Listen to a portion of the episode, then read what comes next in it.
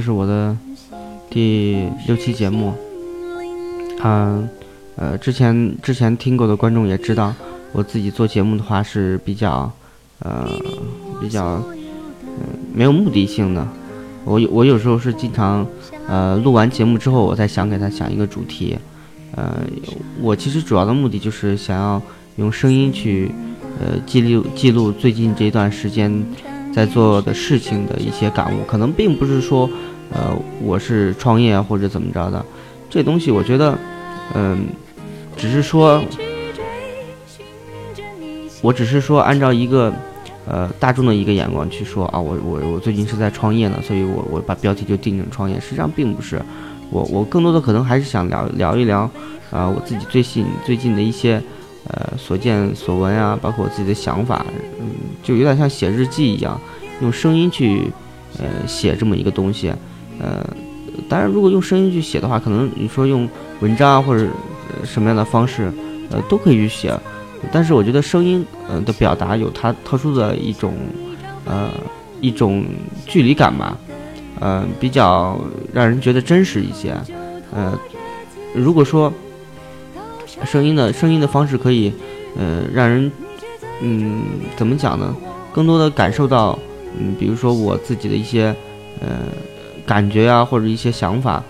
嗯呃用声音去记录，我我觉得呃可能就是用写。用文字去写东西的话，可能有时候你会前思后想，然后考虑很久，呃，才会琢磨出那么一篇文章，然后你记录下来，你回头可能自己看了都不太相信。但是我觉得声音的话，也算一种比较真实的一种媒介吧，所以我我我我写这我我用声音去记录这这自己的呃最近的一些所作所为啊，包括所思所想，我觉得是一种新的尝试吧。呃，我觉得大家也可以，呃，用声音，比如说啊，你上学的时候，你可能用声音去记录一些你上学的一些想法，回头你回过头来看这些东西的话，是非常有意思的。嗯、嗯、当然，当然，我觉得，呃呃，我自己在做做用声音去记录这些东西的时候，可能嗯，有些时候，呃，并并不是呃特别特别特别怎么讲呢，像。呃，专业的主播一样，可以非常流利的，或者让大家觉得很有趣的去，呃，跟大家沟通。但是我用这种方式的话，可能，嗯，因为我我自己并不是学学学，呃，播音的，或者也不是特别能说会道，也不是说相声的。但是整体来说，我我觉得我自己，呃，尽量去用真诚的一种，呃呃语言去和大家沟通，或者是和我一样的一些志同道合的人。去聊一聊最近的一些想法，嗯，呃，呃，说到语音这一块，我我前前两天看到啊、是罗永浩的一个发布会，他说啊、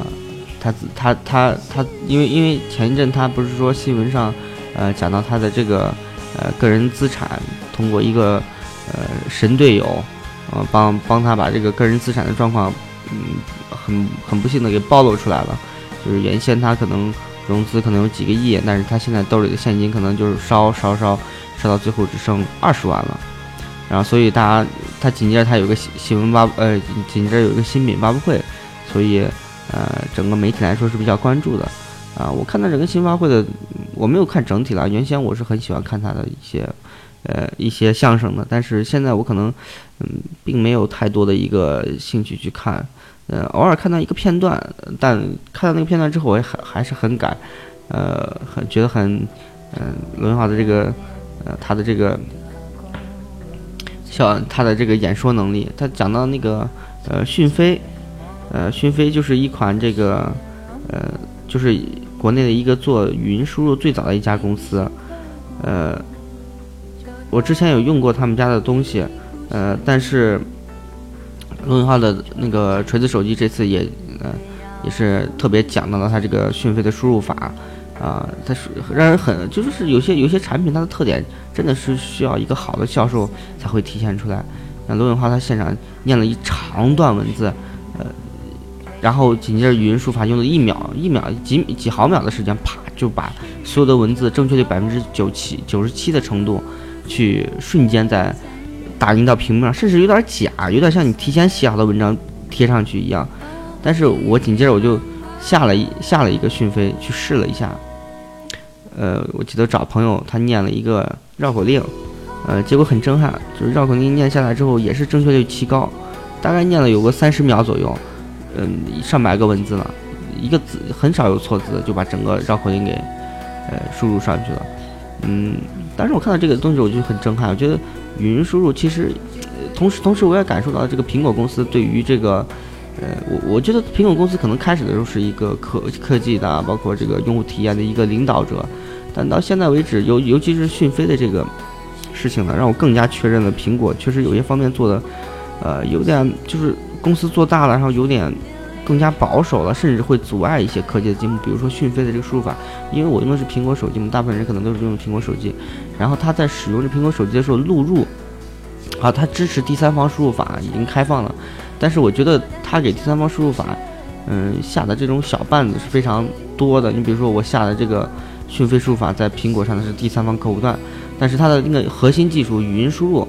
呃，却苹果没有给它接口。它只能通过一种很奇怪的方式，跳到另外一个 A P P 里，然后你你说，然后它打上去，然后你再粘回来你需要的一个地方使用这些文字。所以我觉得苹果有些地方做的，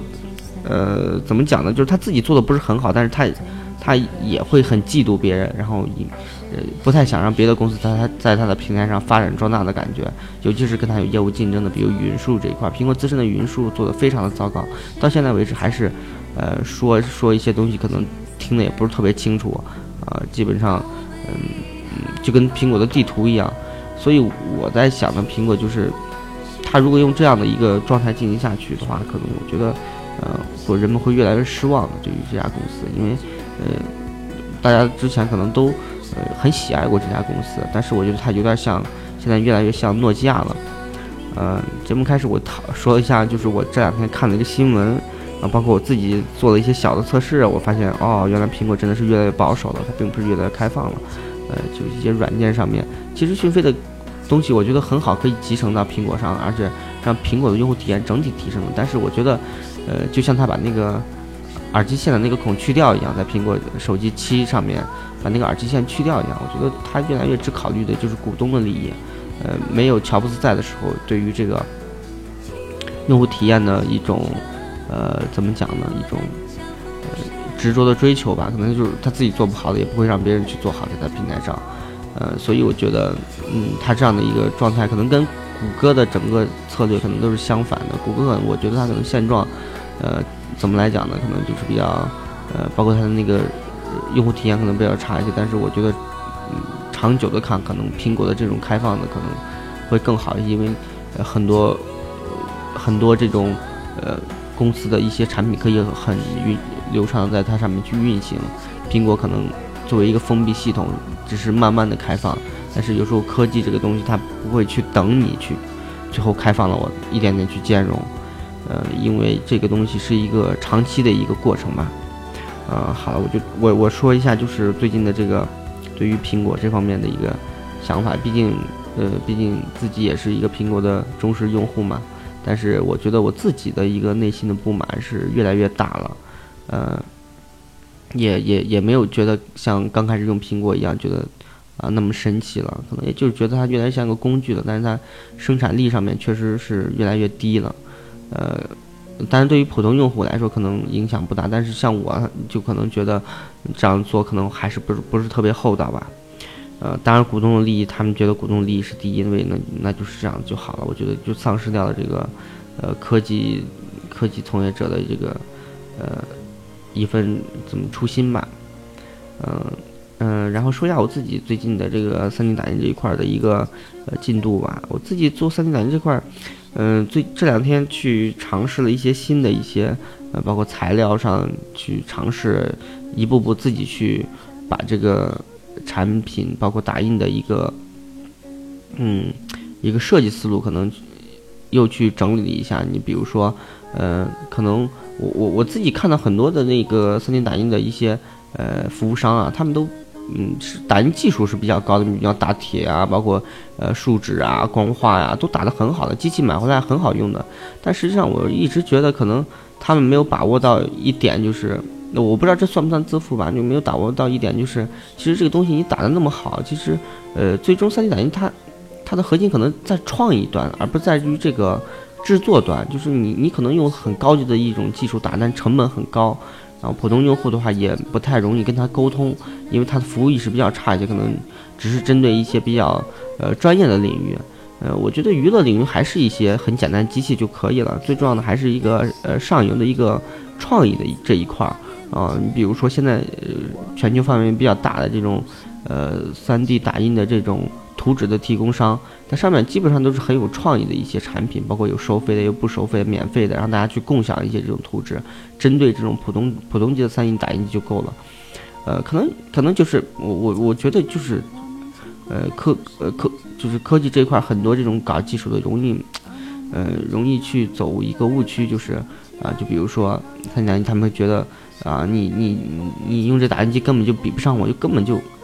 就觉得说，哎呀，你这技术不行或者怎么样的，可能没有看到技术永远是跟，就是我我记得有一个有一个节目叫什么，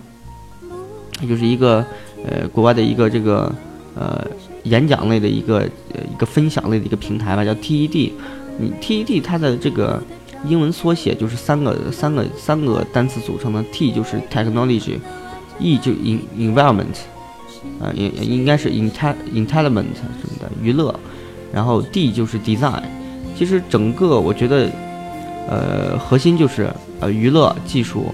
呃和设计这方面三三三者融为一体，才会形成一个更好的一个对，呃一个更好更完整的一个东西。有时候很多做技术的容易钻到牛角尖里，就觉得呃一定要最好的技术。实际上，嗯，我觉得呃把自己现有的技术实际上融合到更多的应用场景里头。也是一项很有也很有趣的工作，可能并不是说没有那么酷了，但是也没有那么怎么高科技了，但是真的也是很有必要的一一块儿。比如说你现在这个三 D 打印现现有的条件，你怎么样去跟呃普通的消费级的这个用户去接触这块？我觉得现在现阶段是做的比较少的，嗯，这这这一块都做的是比较少的。呃，普通大众其实觉得这个东西跟他没关系，只是看看新鲜。但我就是现在越来越理解，其实它跟整个现实的这些呃社会场景对接，本质上还是比较难的。呃，但是苗头是好的，大家越来越认可这个东西。一听啊，三 D 打印的就觉得很新鲜，而且呃，慢慢的他们接触到这样的产品和服务的时候，呃，也我记得我在第三集嘛、第二集里讲过一个客户，他用我的这个三 D 打印的王冠，呃，定制了一个他自己的婚礼，呃的一个。应该是一个个性化的一个主题婚礼吧，他也是很高兴，因为呃，这个王冠是只有电影里的一个很小的一个道具，呃，你去找谁做的话也没有。当然，在我自己去给他专门去呃找到图纸，包括改装，呃，打印出来，他整体来说很满意的。嗯，应该应该说呃满足了一小部分用户的需求吧。但是我觉得它它它的特点就是灵活性。我我整理下来的一个特点就是灵活性。嗯，最近我可能在做这个《守望先锋》的一些呃一些一些设计，呃，自己去琢磨这个模型怎么样去更好的呃做出来，或者这个 3D 打印怎么样做更精细的东西。同时，我也想到嗯嗯一些更更有意思的创意创意的一些。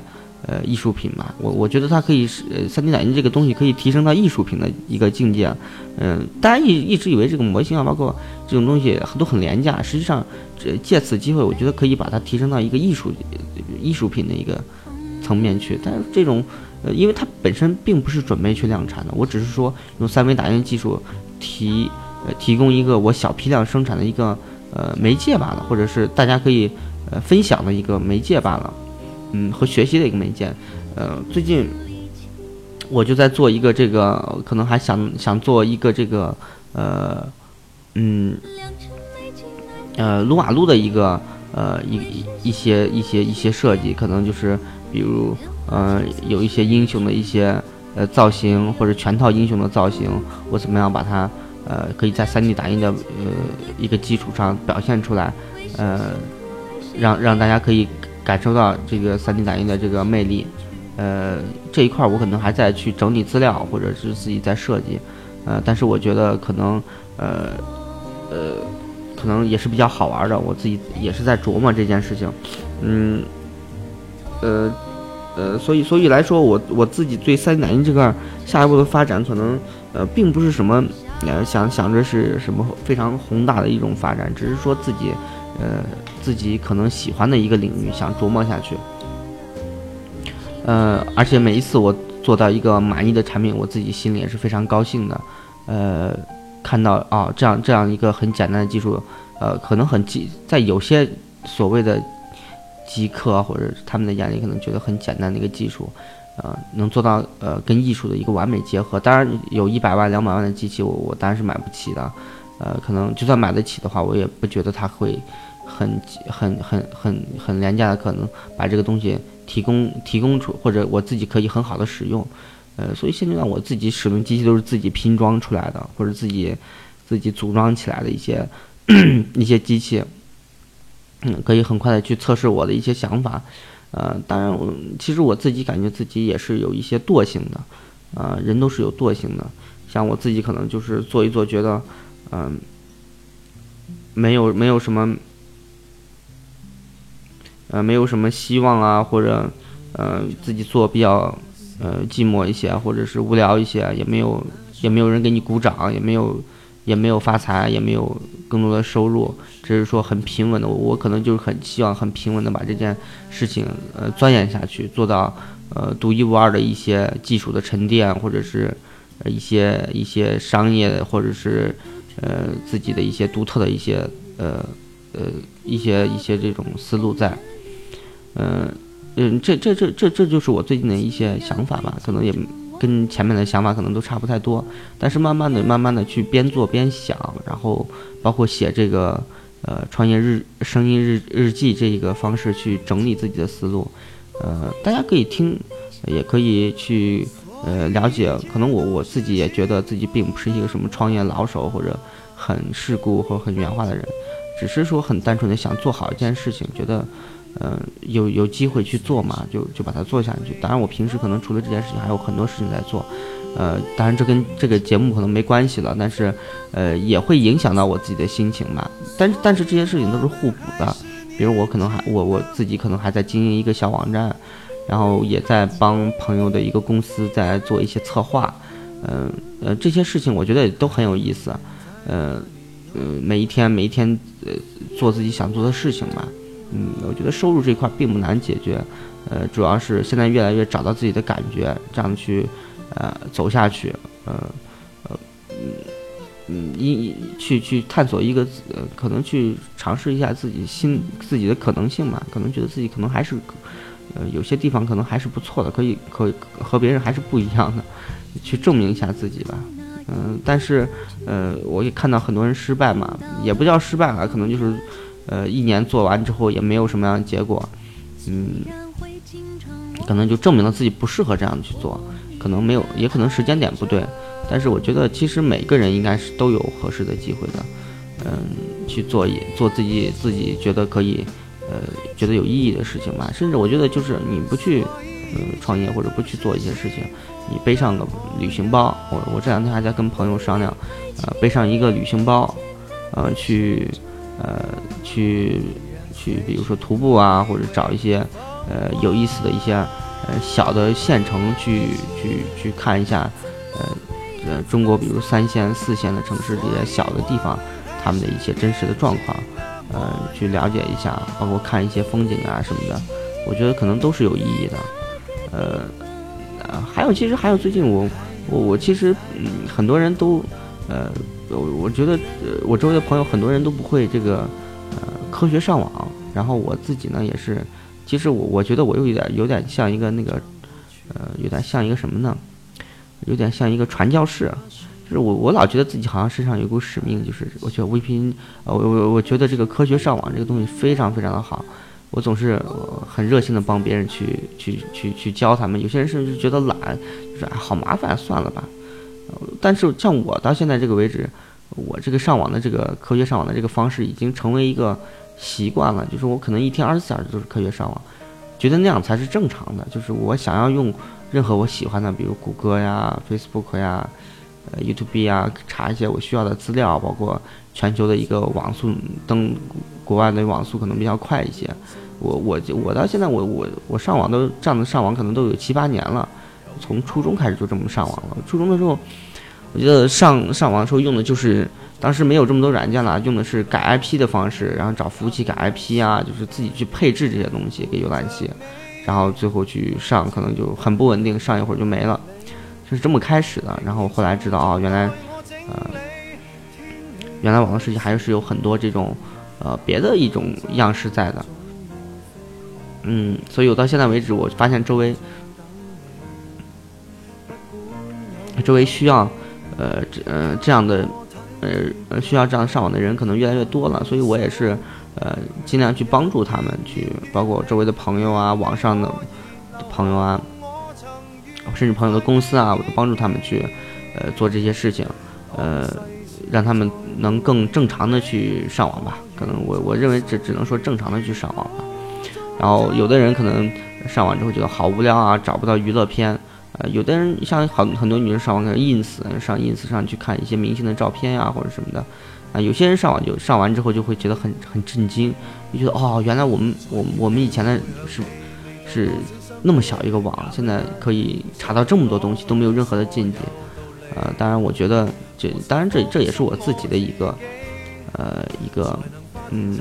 呃自己的一个有点像一个。呃，觉得帮助了别人，或者是让更多人获得了一个正常的一个生活，网生正正常的一个工具吧。我也没有觉得怎么了，但是到现在为止，我可能帮助了呃有很多人去去，因为因为我记得在之前我自己上网，甚至见过有七八十岁的人可能上网都愿意用这种方式，呃，所以我我也是深受感感动。我觉得这个其实，呃，我觉得中国的这些呃普通的人其实。呃，心底里还是蛮、蛮、蛮、蛮是非常的这个怎么讲呢？呃，求知的欲望还是非常强烈的。可能也知道他们所处的这个社会或者所处的这个环境是有问题的之类的吧。反正我也不想说太多，说太多这节目就肯定就逼到了。呃，我只是顺道提一下这件事情，说说有人如果希望去呃上正常的去上网的话，也可以和我联系，我也愿意提供这样的帮助。嗯。嗯，最后呢，呃，啊，今天这个节目录的比较久，已经二十三分钟了。呃，呃，最后呢，我可能，呃，呃，我未来可能会尽量的，呃，多跟大家沟通，然后很多节目节目上，我可能在会讨论一些，呃，更多的东西，可能，呃，大家会越来越慢慢会越来越了解我这个人，然后对我所做的事情，可能也是，呃。可能朦朦胧胧会会知道一些吧，但是其实我自己也不知道自己在现在一天在干什么。但是我觉得，有时候会觉得每每一天，有时候会虚度，有时候会觉得还不错。嗯，做了一些事情，嗯，就是这样子的。嗯，谢谢大家。